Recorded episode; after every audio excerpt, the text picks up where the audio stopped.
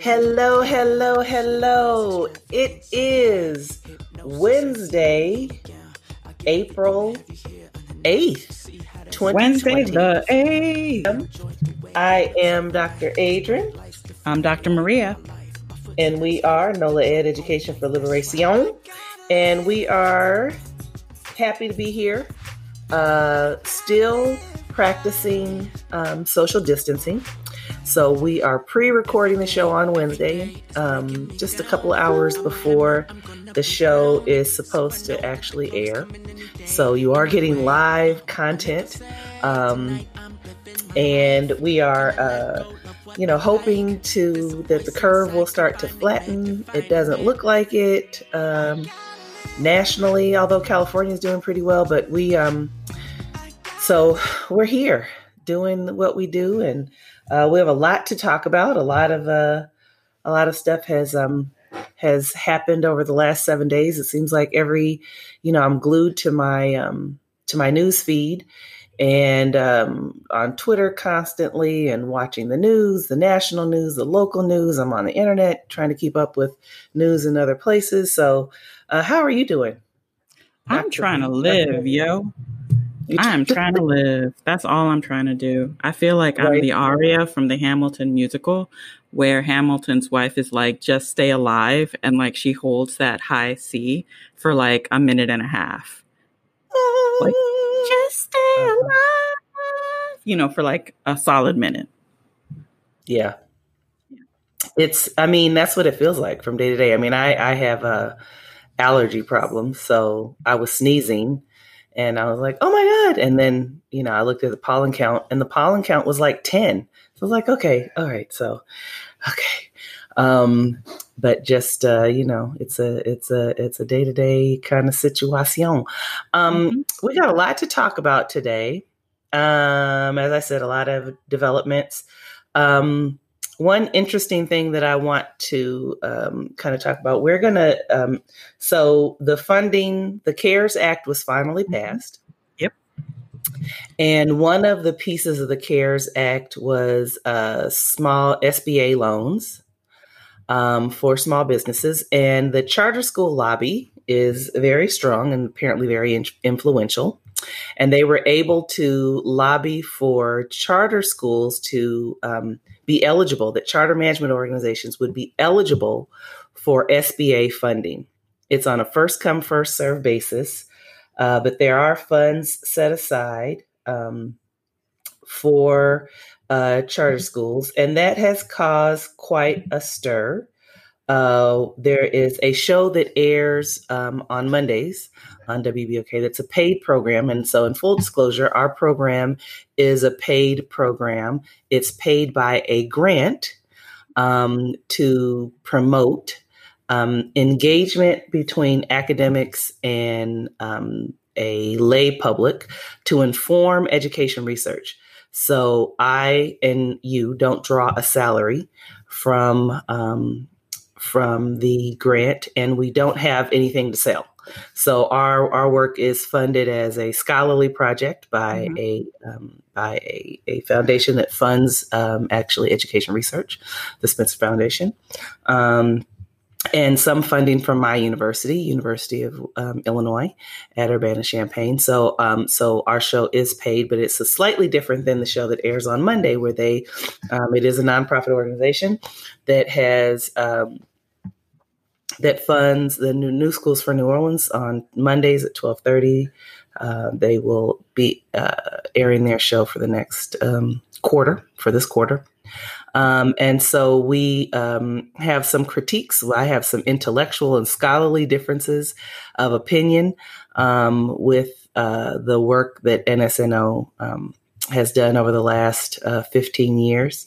Mm-hmm. Um, and so a number of critics have pointed out that the show is paid for, and I, I and I wanted to, to, clarify in full disclosure that our show is also um, sponsored, but not sponsored individually and or by a particular set of donors. It is sponsored by um, grant funding. Right. Um, and, and, just so, to just yeah, to kind of clarify, it's kind of the equivalent of, um, let's say that you were watching a show about puppies, right? And this is a show that our show, NOLA Education for Liberation, um, would be the equivalent of two people who are super into puppies, who have experience raising puppies, who have experience professionally, you know, doing dog training, working as vets, whatever, um, getting funded by an organization that just cares a lot about puppies. You know, just we're just in it for the puppies. Okay. Then this other show is the equivalent of people who might also care some about puppies, but are also pushing for all puppies to go through their obedience school. See, that's a good way to put it. Okay. And by, and the reason like I hesitated like midway through this analogy, because I was like, hmm, am I making black children equivalent to, to puppies? Oh, yeah, that's a good and I was like, that's gross and icky. But then I was like, no, but it'll end really satisfyingly on the obedience school thing. Right. So that's, so I don't love it, but I really wanted to get to the obedience school part because, like, the thing with the charter schools in New Orleans is that they're not preparing our youth for um, the kind of innovative, critical thinking based jobs that are associated with the 21st century. In my opinion, it's very similar to how in DC, the charter school movement isn't preparing students to have jobs in DC. You know what I mean? Um, because for DC in particular, uh, one of the things that came out of the Double the Numbers campaign was that um, 11 out of 12 jobs, and I'll po- post the exact statistics if anybody's interested um, on our Facebook page, but 11 out of 12 jobs required a bachelor's degree. Um, mm. But at the time that this research was conducted, um, less than seven out of every 10 DC high school students was going to graduate with a with a high school diploma. Oh wow! You know, yeah, it was a ba- it was a bad moment in DC educational history. But what I'm saying though is that like when you look at how we approach um, how we approach our educational systems, and one of the reasons why you know black educators who are committed to black youth have a problem with the charter school system it's not just about undermining teachers as workers it's not just about undermining student rights it's also the very concrete concern of whether or not students are going to be prepared for a modern work life, or are they just getting structured and structured and structured into the carceral system? Yeah. Or into service work. And there's nothing wrong with doing service work, but your teacher shouldn't be going into your child's classroom with the assumption that that's going to be what your kid is going to do. Mm-hmm. And that that they're, you know, just trying to introduce like a little bit of light into, you know, a, a classroom that's going to be defined by what the students aren't going to do and what they can't do. Yeah. And so we we lay out that context because it's important because we are going to level a critique. right. Right. Um, that um, there, so SBA, this the Small Business Association, has set aside money through the CARES Act because of the lobbying of the, um, I think it's the National Charter School Association. I'll check on the actual lobbying group. I read the article. I've been reading so much on this. Um, set aside $10 million for charter schools to apply for these um, SBA loans that are so a, a, part of the CARES Act. So there's money set aside for small businesses to get a um, uh, I think it's a zero interest rate loan um, that they won't have to pay back if they can show that they actually paid their um, employees and took care of mortgages and whatnot. Uh, uh, uh, 10 million of that money that was allocated for the SBA loans was set aside for charter schools. It is on a first come, first serve basis. So it's charter schools across the country. So um, uh, they're competing for that money. Our critique with that is one, that charter schools have always maintained that they are just like traditional public schools. Mm-hmm. And so, if they're just like traditional public schools, the access to the small business loans only for them uh, kind of mm, um, calls that into question, right? Um, because traditional public schools are not a part of this, uh, they don't have access to those funds. So that's one issue. Um, but at the very premise of my critique is that charter schools um, and even public schools shouldn't have access to small business loan um, small business loan funding. Yeah, it's not a business. That's for small businesses, local small businesses. Um, that are struggling that may employ so in a place like New Orleans which it seems to me this is where where it's unconscionable and egregious for a place like New Schools for New Orleans and the charter school um, uh, apparatus in Louisiana to advocate for these funds is that in in place in a place like New Orleans in particular there are a lot of very small businesses um, corner stores that employ people to cook um, food or have or who may be just the um, the only cashier. Um, there are a lot of small restaurants um, in the city that are women owned, um, own, many owned by Black women, um, small family businesses, family restaurants. Um, so this uh, th- this ten million dollars that was allocated or set aside set aside for charter schools is ten million dollars. That t- the, the fund has is is uh, has ten million dollars is fewer ten million dollars um, uh, to um, allocate for small businesses.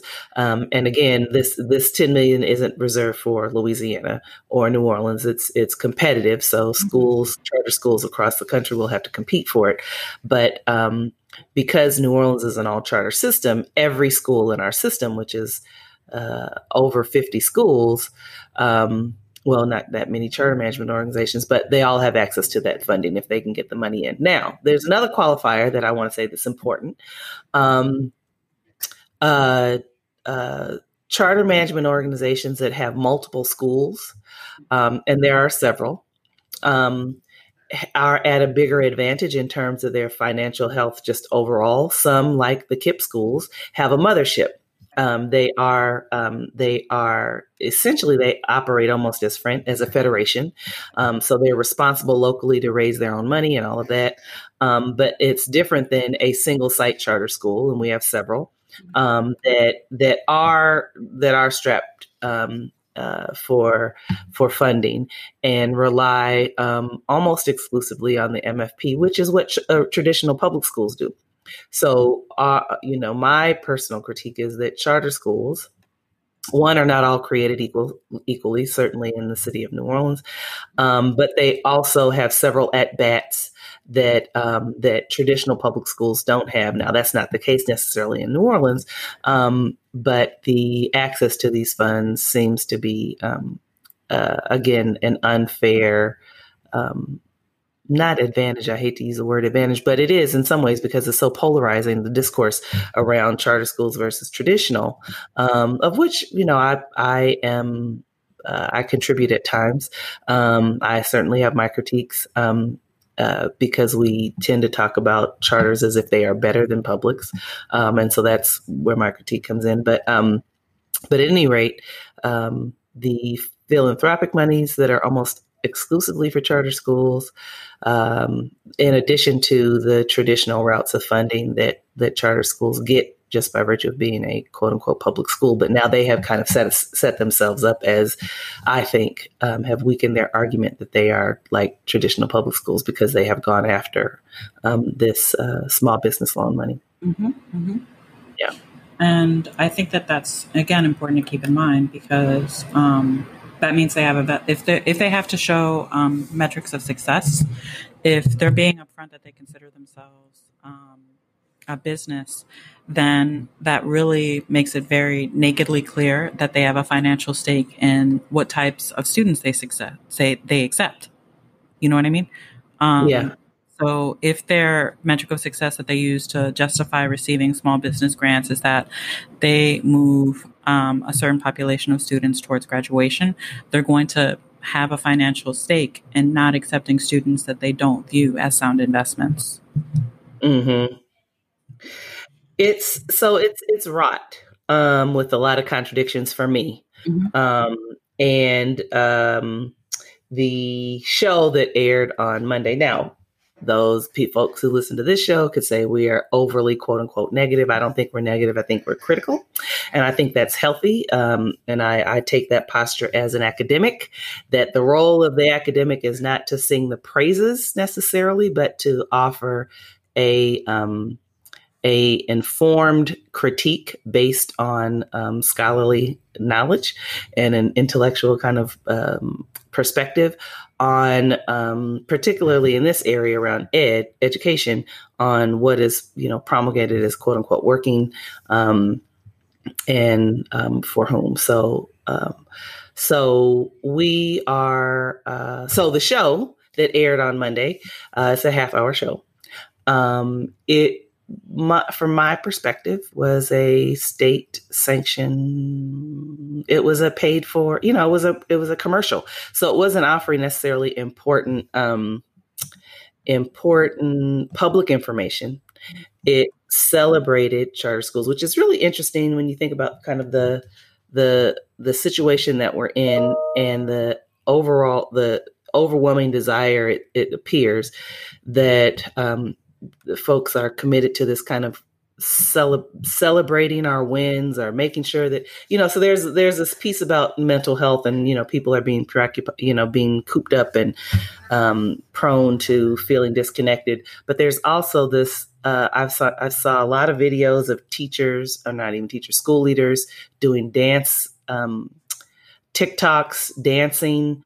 Um, and I just wonder what is the uh, it, I don't, I, not that I wonder, I actually don't see the value in that. And so again, it seems to be promoting this idea that charter schools are wonderful and we're great. And, um, and, uh, it's a false sense, it's a false, um, narrative about, um, success and, um, happiness and so on and so forth when people are suffering. So for a lot of the, you know, the students uh, who are uh, who attend these schools, their parents are often on the front line um, if they weren't wholly laid off from work. So, um, you know, we're advantaged because we're able to stay home um, and still get paid.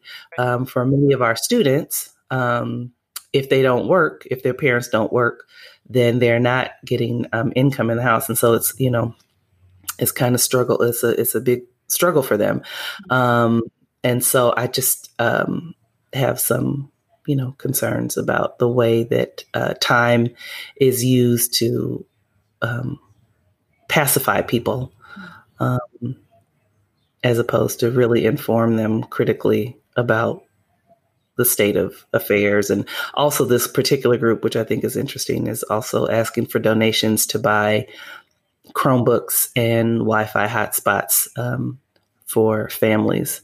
Um, in a a federation of it's a, a, system of schools where um, school leaders make three hundred thousand um, dollars, and they have um, they have uh, car allowances and professional funds to travel. That it uh, I have a hard time understanding how you ask for donations, and that's not equitable across the system. So the single site schools certainly those um, those principals and then there's a ceo because you have to have a structure and a superstructure which is a strain financially on the system um, uh, that when you have the superstructure and the salaries are um, uneven across the superstructure then asking the public to also donate so that you can buy the basic essentials for students seems to be hip- hypocritical to me. It's hypocritical, um, and it also I think that, um, and correct me if I'm wrong about this. Um, my understanding is that while teachers who work at charter schools make, my understanding is that they sometimes make a little bit more than teachers who work at public schools, but that when you look at their actual salaries and like the amount of stuff that they're still expected to provide for their classroom, um, and the gap, the the pay gap between what the teachers make and what the administrators make, like it's it's really a mind like I don't want to curse, but it's like kind of mind bendy. You know what I mean? Yeah, it, well, and I should say that that's not consistent across systems. Um, so um, a number, uh, at least in New Orleans, and this may be the practice across the country, is that some charter management organizations are not transparent about salaries, and so uh, teachers can negotiate their own salary. Um, and that certainly was the case at, I think, at Ben Franklin, where teachers uh, unionized because there there was a lack of transparency around salary and then how one would get raises, um, what uh, how you would qualify for a raise, what you had to do to get a raise, um, what your incoming salary was, what what content areas were more um, were um, more in demand, and so they could draw a higher salary. What credential levels? There just wasn't. There was a lack of transparency and consistency. And um, early on, I don't know if this is still the practice, but teachers had to sign confidentiality yeah, no, agreements. That's still, so that that's still a thing. Yep. Um, so not only it, do you have to so sign, we don't know what the salaries are. Yeah, not only do you have to sign a confidentiality agreement, um, but in my observation, um, when I when I um, you know speak to my colleagues who are working at charter schools now, um, they there's a lot of hesitancy to talk about unionizing or labor rights issues. Yeah. Yeah. So I don't know if that's part of the contract or what. I just it just seems like it's something that's top down discouraged. Yeah, and it was, seems like it would be illegal too. They can't make you sign a contract saying you won't join a union. That is um, union busting. That's union busting. But it's if you illegal. but if you Google um, some of the charter schools in New Orleans and you Google the name of that school union, you'll see that there are some union busting law firms that specifically advertise their success with that charter school federation. Really? Yeah, I sent you some of the, I mean, you know who I'm talking about. yeah. Yeah. So yeah, yeah, yeah. Um, I sent you the articles about it um, because it was astonishing. You know what I mean? It is astonishing. Like I, it I would feel ashamed in my soul if that was something my school was known for. Yeah, um, and and so in that climate, that's you know that's the uh, I was just talking to students about context. Yeah, um, I teach a class on Monday nights on researching race and education, and one of my students um, is uh, an economist and was was saying that she she didn't really understand, you know, that we have to do more than tell stories and that, uh, you know, we need to be more empirical. And so we, I, you know, uh, pushed a little bit on what's what counts as being what what what is empiricism and what counts as being empirical knowledge um, and that uh, for the work that I do, context is incredibly important. So, on the surface, if we just saw that New Schools for New Orleans is an organization that just provides information mm-hmm.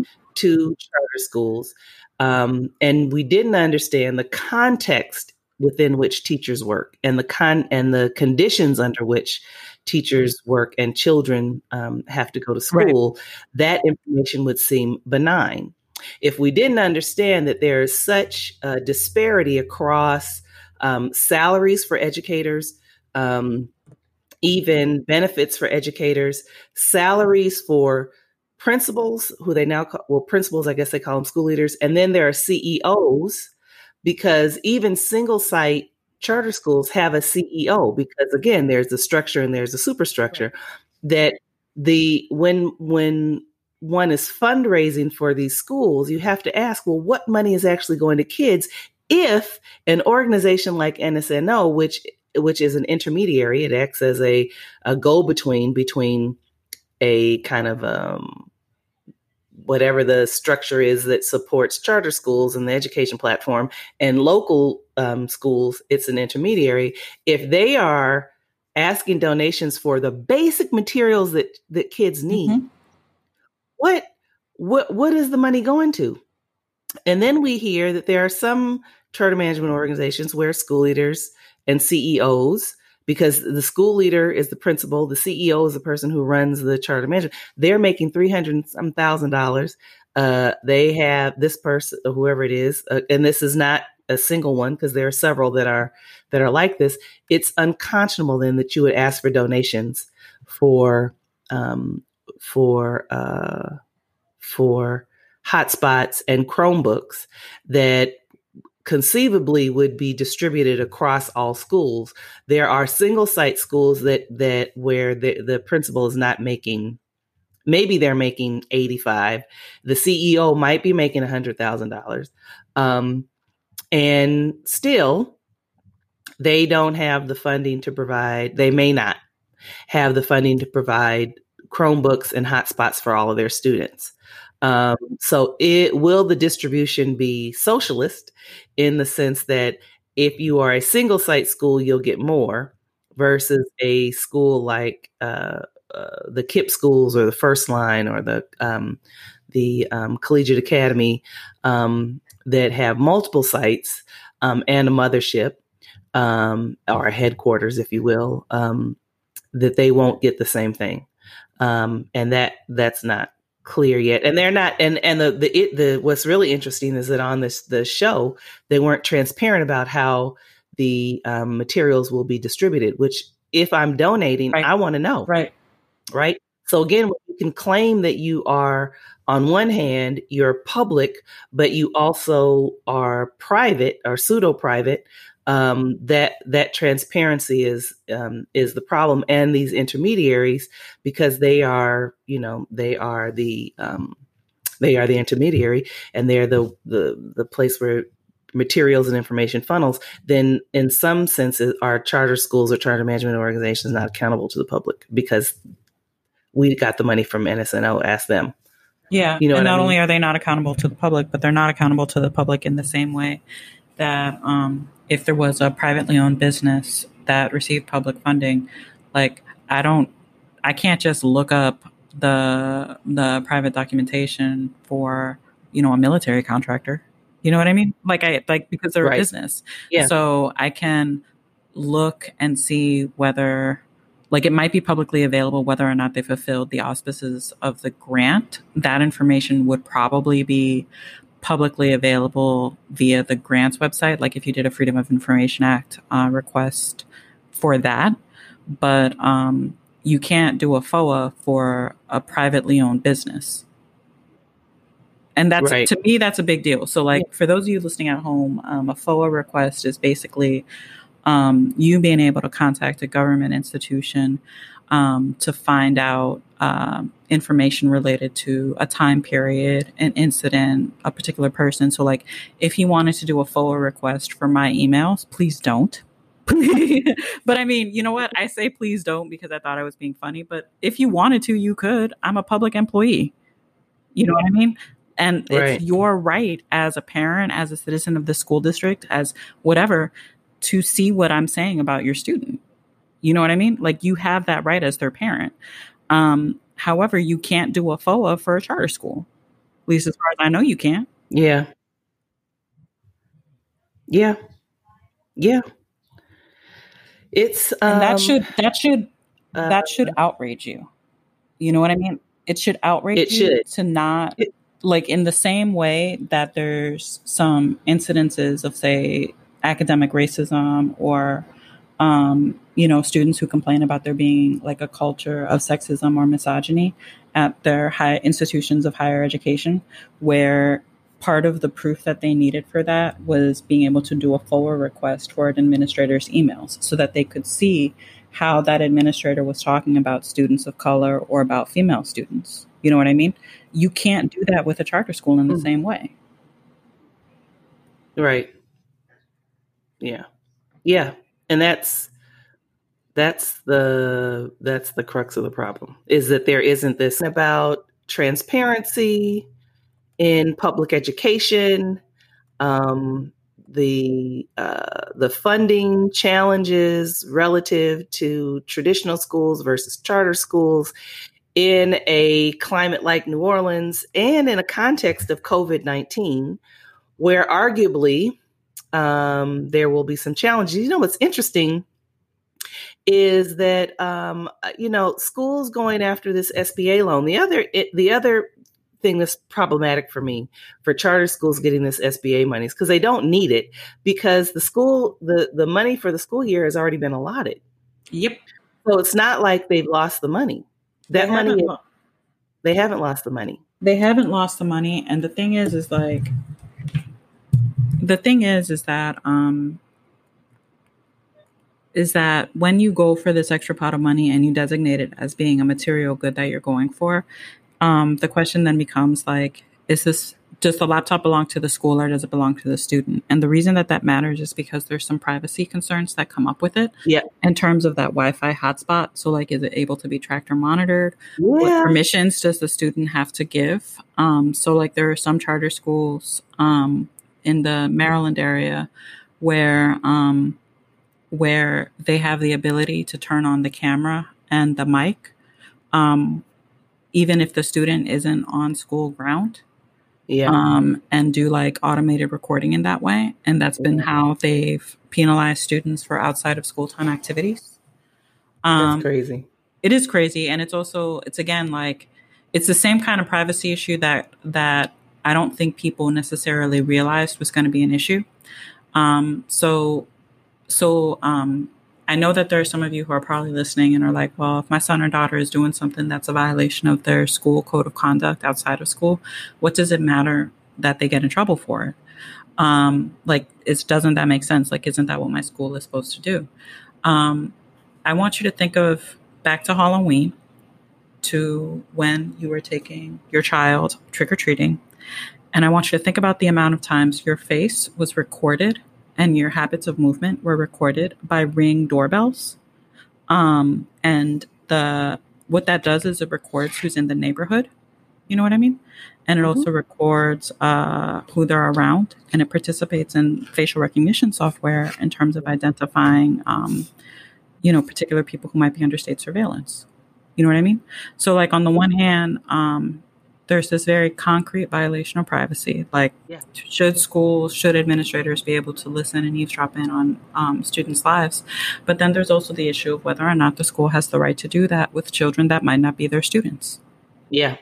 You know, children who might not be their students, children who may or may not be American citizens, uh, parents or friends of adults, like friends of the parent or guardian um, who are in the room talking about whatever. Like, does the school, does that administrator have the right to have access to that information?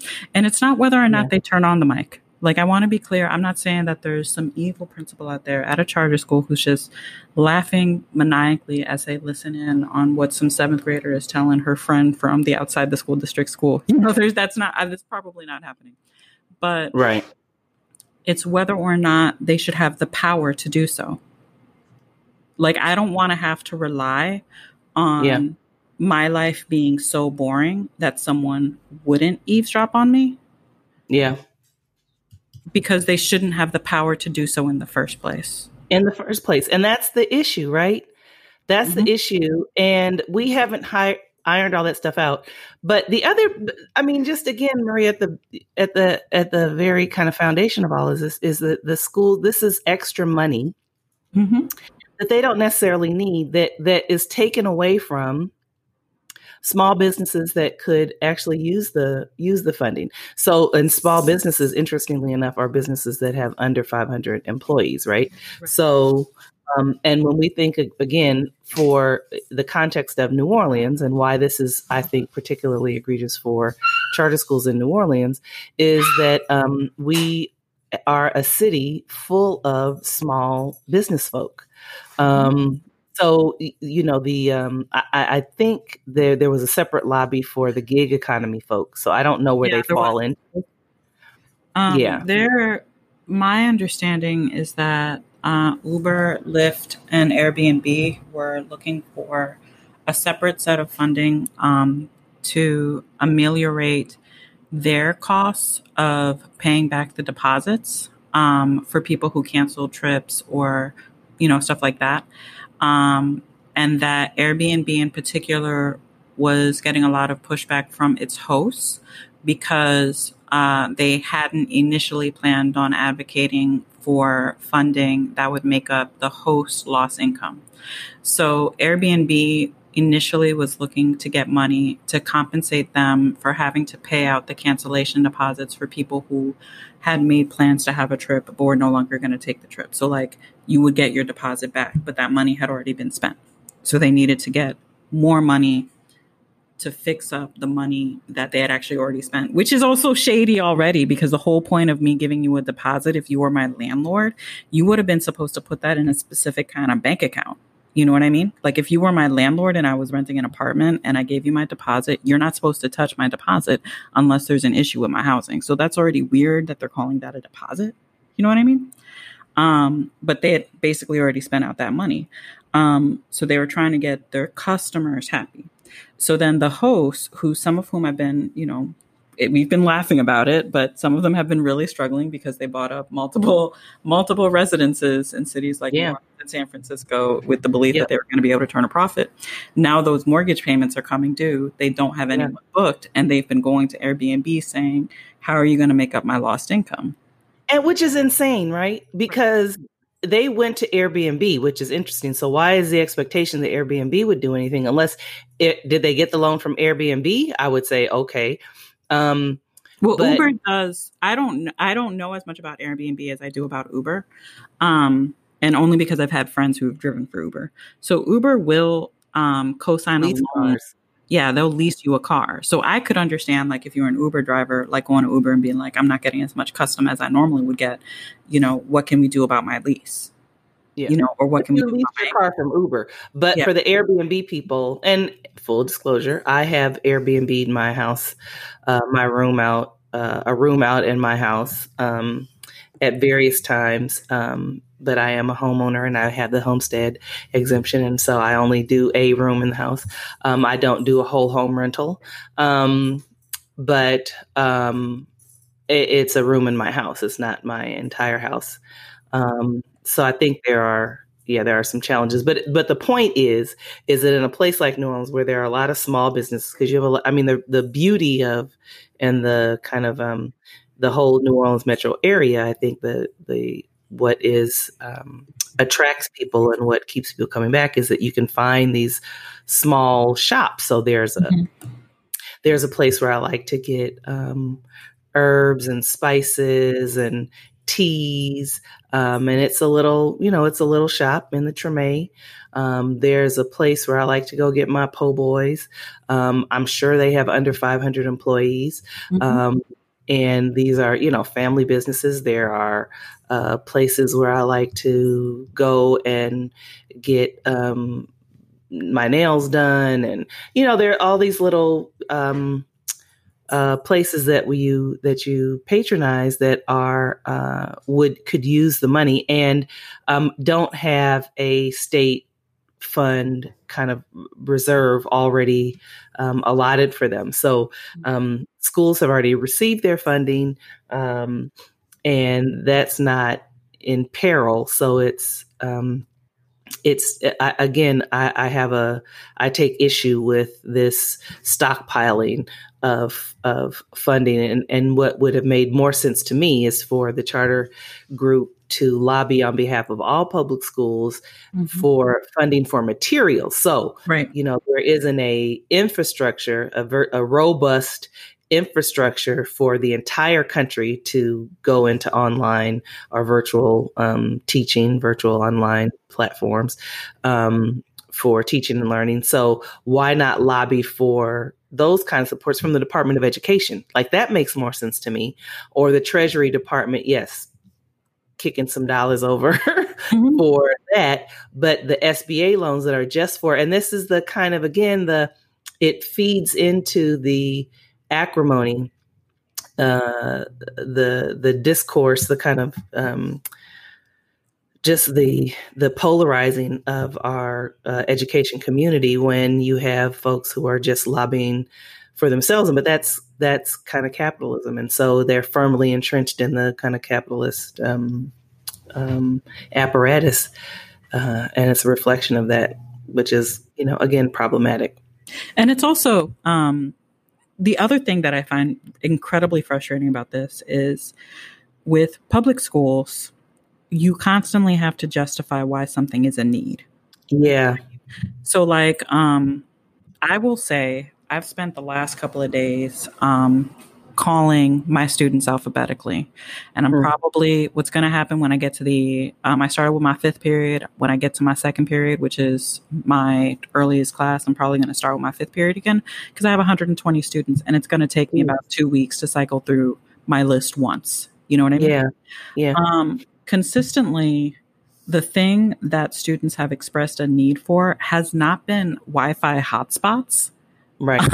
um, yeah. So so I, but it's also like, I, I feel like one of the things that's fascinating to me about somebody who's, as somebody who's worked both as a public school teacher now and done um, outside of school time stuff, is that no one hesitates when you're like, oh, these poor black kids, these poor brown kids, they really need laptops. No one pauses. Like people just pop out their checkbook. But when you're saying something like, like for Lifting Voices, which was the nonprofit I worked with and did the curriculum development for in DC, um, what students need is one on one time with someone to do creative writing activity in order to improve their literacy. You know, people yeah. get very much like, what's the metric for success? How will you know that they can do better? you know, like, uh, do they really need someone one on one? Um, is there no way that we could just have a college student do that? Why does it need to be somebody right. who's certified right. Right. as an expert and teaching literacy and ELL? Yeah. Why do we need what, what, what? Um, and I feel like it goes back to a conversation we were having a couple months ago about this fixation on technology and education. Yeah. Because I am not convinced like, and I'm saying this, like, I've been looking at some of the stuff the New Orleans public school system has been doing, and some of it's been hella, hecka smart. Like, um, they have a code now where if you're a New Orleans public school student and you need transportation to a New Orleans public school site that is um, doing the free lunches or working with Second Harvest to provide groceries to families in need, you can use a Lyft code. Mm-hmm. That's genius. That's a great application of that grant money. You know what I mean?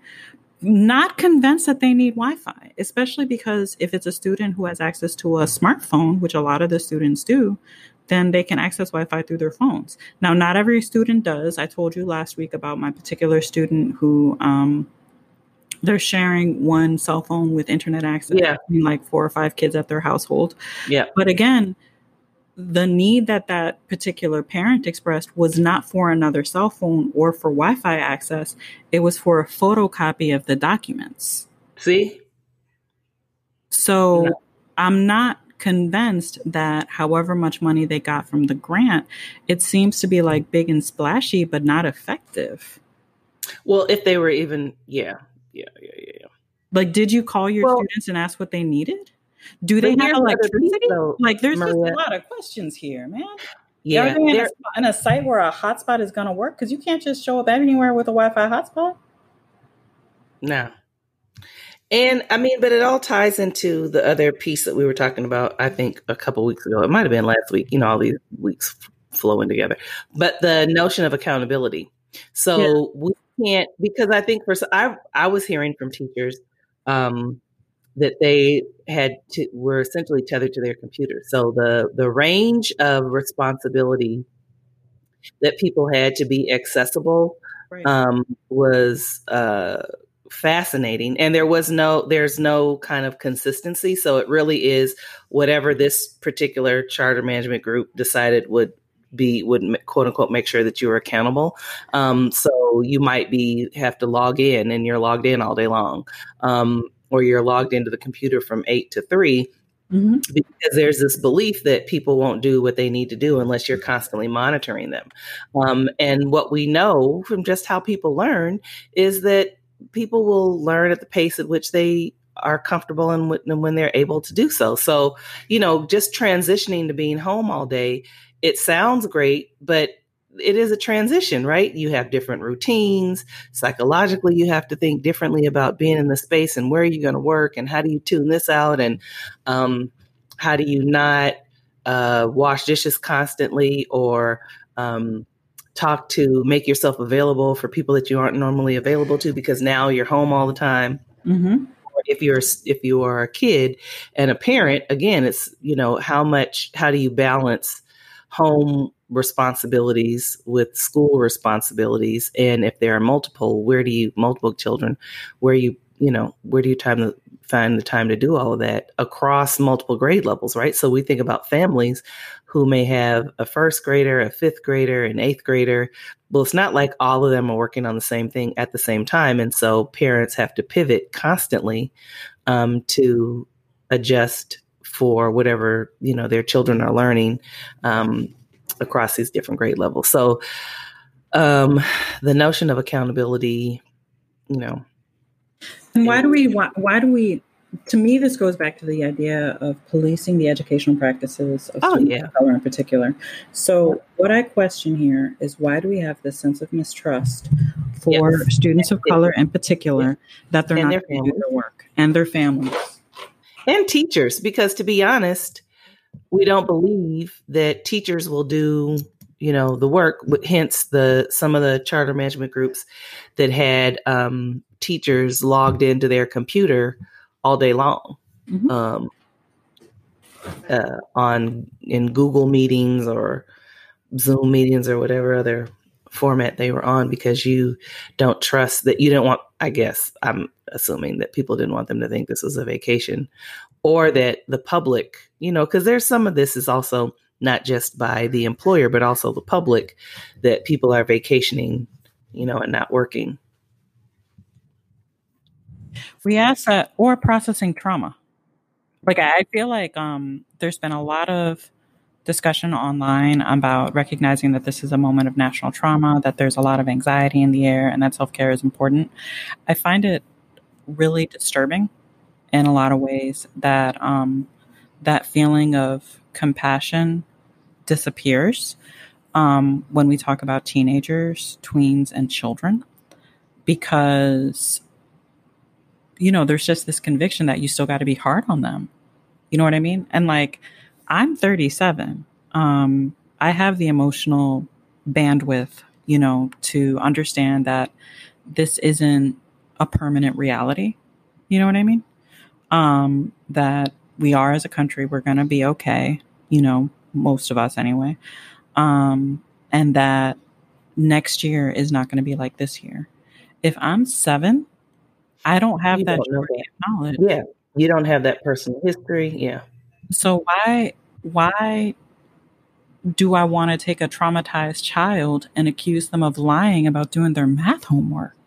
like why am I like and why are you like most people who go into teaching because it is a thankless job like and actually you know what it's not i've gotten so many thank yous from parents this week um and in a way that's been really really awesome for me like you do sometimes feel like it's a thankless job but you know my my parents have been really really kind and appreciative when i've called and checked in on them so it actually this week surprisingly has been a really good week to be a teacher for me the um, parents of the kids that you teach yeah, the parents of the kids that I teach. So like I've like I said, I've been going through and trying to call as many of my kids as I can to, you know, make sure they're okay.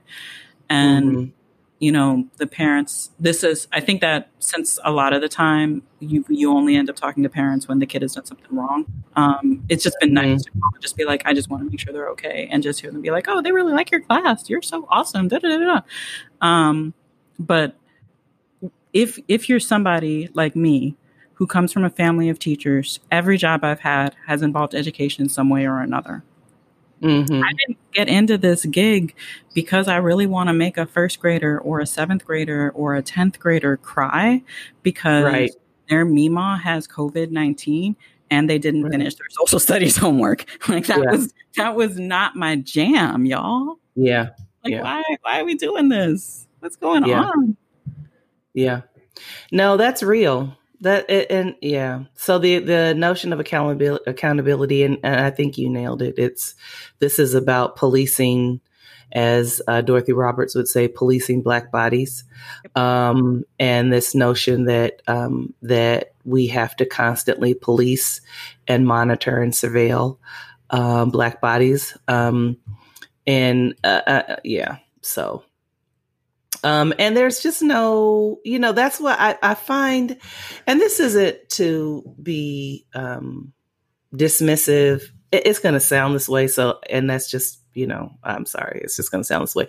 But I, the the celebratory kind of dances and all of that, um, I I have a problem with those kinds of things in this particular moment that we're in um, where people are struggling and just struggling across a host of, you know, issues and adjusting. And and so a video of their teacher or their school their principal or somebody dancing um and i know that this wasn't something that well i don't know. I don't know. I'm guessing that this is something that they were asked to do and not necessarily that they wanted to do on their own um because this would be you know great for student, I guess, to make students feel better. I don't know.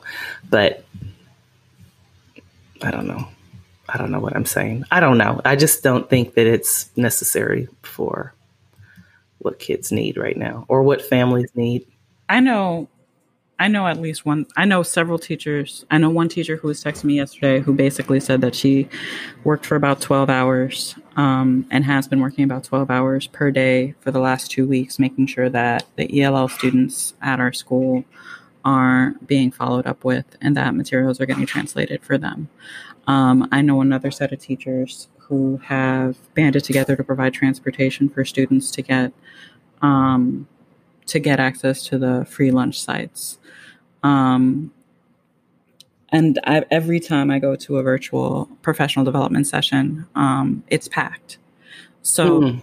I think that the thing to keep in mind, like as you balance, you know, the cynicism of seeing teachers, um, you know, dancing on TikTok and being like, "What the heck are you doing?" You know, like, what yeah. what, is the, what is the material cost of your labor in this moment? Um, yeah, I think that we're desperate. I think that, yeah. that for a lot of us, um, you learn so many little snippets of your students' stories, you know, and yeah. you know, I worry about some of my students because I'm like, mm-hmm. you know, mm-hmm. last time I spoke with you, you know, you were having a big fight with your mom. Like, are things cool? You know, like, yeah. okay now? Um, and I think that the other thing is, is that for me, I'm really nervous because some of my students are marginalized and and they're going to still have to take standardized testing next year. Yeah. You know, and I know that for me, I'm just not the kind of educator that would um, make a TikTok of me dancing, you know? Mm-hmm. Um, but I did when I got, you know, cash money over here. Um, I did debate whether I should send out a picture to my students of Cash Money, the Corona dog, you know? Um, but then I was like, no, I think if I was going to do something, I should probably just spend more time calling parents because that seems to be, you know, a more effective use of my labor. But yeah. I'm very cynical. I don't think it's going to cheer anybody up if I, you know, make a happy video of me doing a TikTok. I don't see that, you know, making any of my students' days. Yeah. I don't know. I don't know. I just feel like it, it, you know, but maybe I'm cynical. It feels like theater but no, it is theater. It's trauma theater. It's mm-hmm. trauma theater, and um, or Corona theater. I bet in like three years that's going to be the term that we use for that. Um, but you know, it is what it is. Like, I'm sure that the graduate student who is going to write a dissertation on TikTok in the time of Corona. Five bucks if that's the title of it. You heard it here first. it's going to be called TikTok in the time of, cor- of Corona. Um, that that's going to be something that they write about. You know. Yeah. Yeah. And I don't, I don't, if you're listening, young graduate student, and you had that idea, I'm not being cynical. I mean, I'm being cynical about it, but I'm not saying it's bad scholarship. I'm saying that, um, focusing on technology and on the students you reach via TikTok as though that's the only aspect of the story. It's the only aspect that leaves a fingerprint on the historical record. There's mm-hmm. many students who, either because of their age, their ability, their uh, language, or their financial circumstances, whose struggles are not going to be documented or accessible by focusing on a technological platform like TikTok or Twitter, as we, you know, look back at this time period. And the idea that you're going to address a digital divide, because this is all, this is just a, a rinse and repeat of digital divide rhetoric through Wi Fi hotspots and laptops is so 90s and still wrong. It was wrong in the 90s. like say, was, say more about that, Maria. Okay. What do you mean it was it's so 90s? Okay, so in the 90s, um, and if you're really, really interested in this, you want to check out chapter two of my dissertation called Guilty Feet Have Got No Rhythm. Um, um, um, and in that particular section of my dissertation, um, one of the things that I spoke a lot about was this idea of a digital divide.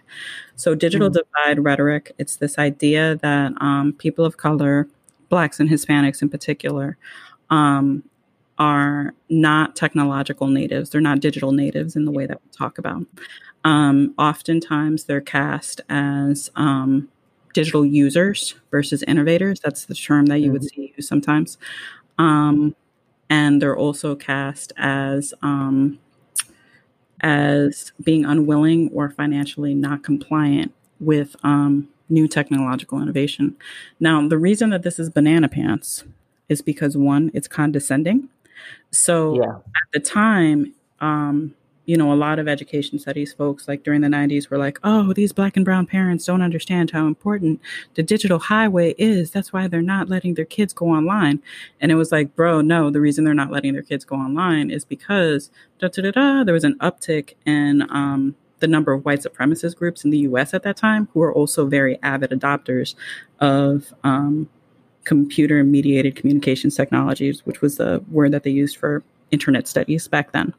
Um, so not letting your kid go online and publish personal identifying information was actually like a savvy privacy thing because.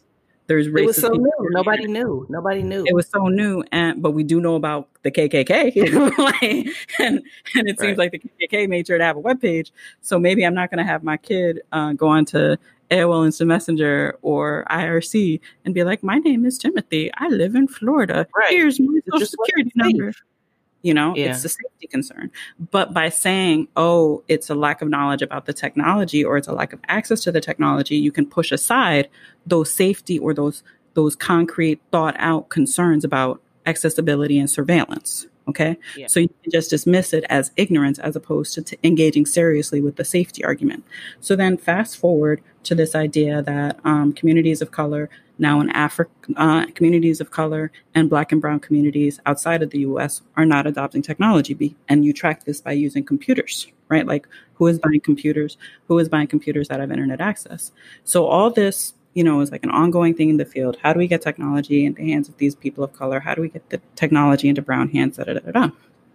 So yeah, people keep having this argument until finally someone was like, what does it look like if instead of tracking laptop purchase or computer purchase, we look at cell phone purchase and cell phone access to the internet. Then, boom, all of it changes because suddenly, instead of being um, technological illiterates, people of color, particularly Blacks and Latinos in the US, all of a sudden go to early technolo- technology yep. adopters. And we're gonna, Maria, I have to stop you there. Yeah, yeah, yeah. Um, one of the downsides of, of, recording is that sometimes you don't see me, and we are way over time. So we're oh going to 30 a.m. I am Dr. Adrian. And I'm Dr. Maria. We are Education for Liberacion. We will be back next week. And thank you so much for listening. Have a great week. You too. Bye.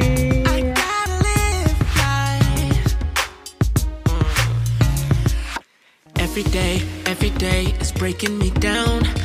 I'm hammer, I'm gonna break ground. So I know that the glory's coming any day, anyway. Uh, I'll make them say tonight I'm living my life. Gonna let go, love what I like. There's a voice inside confining me, defining me. I gotta live.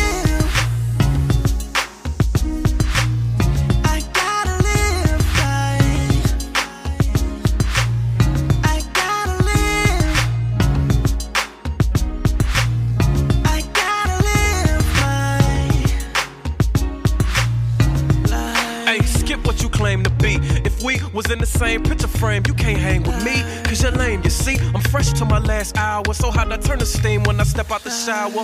Gucci for the groupies, Prada when it's hot. The fifth Ave shopper got my dress game proper. But skip that, I gotta keep it positive. Ain't nobody hotter, kid. You know why? I gotta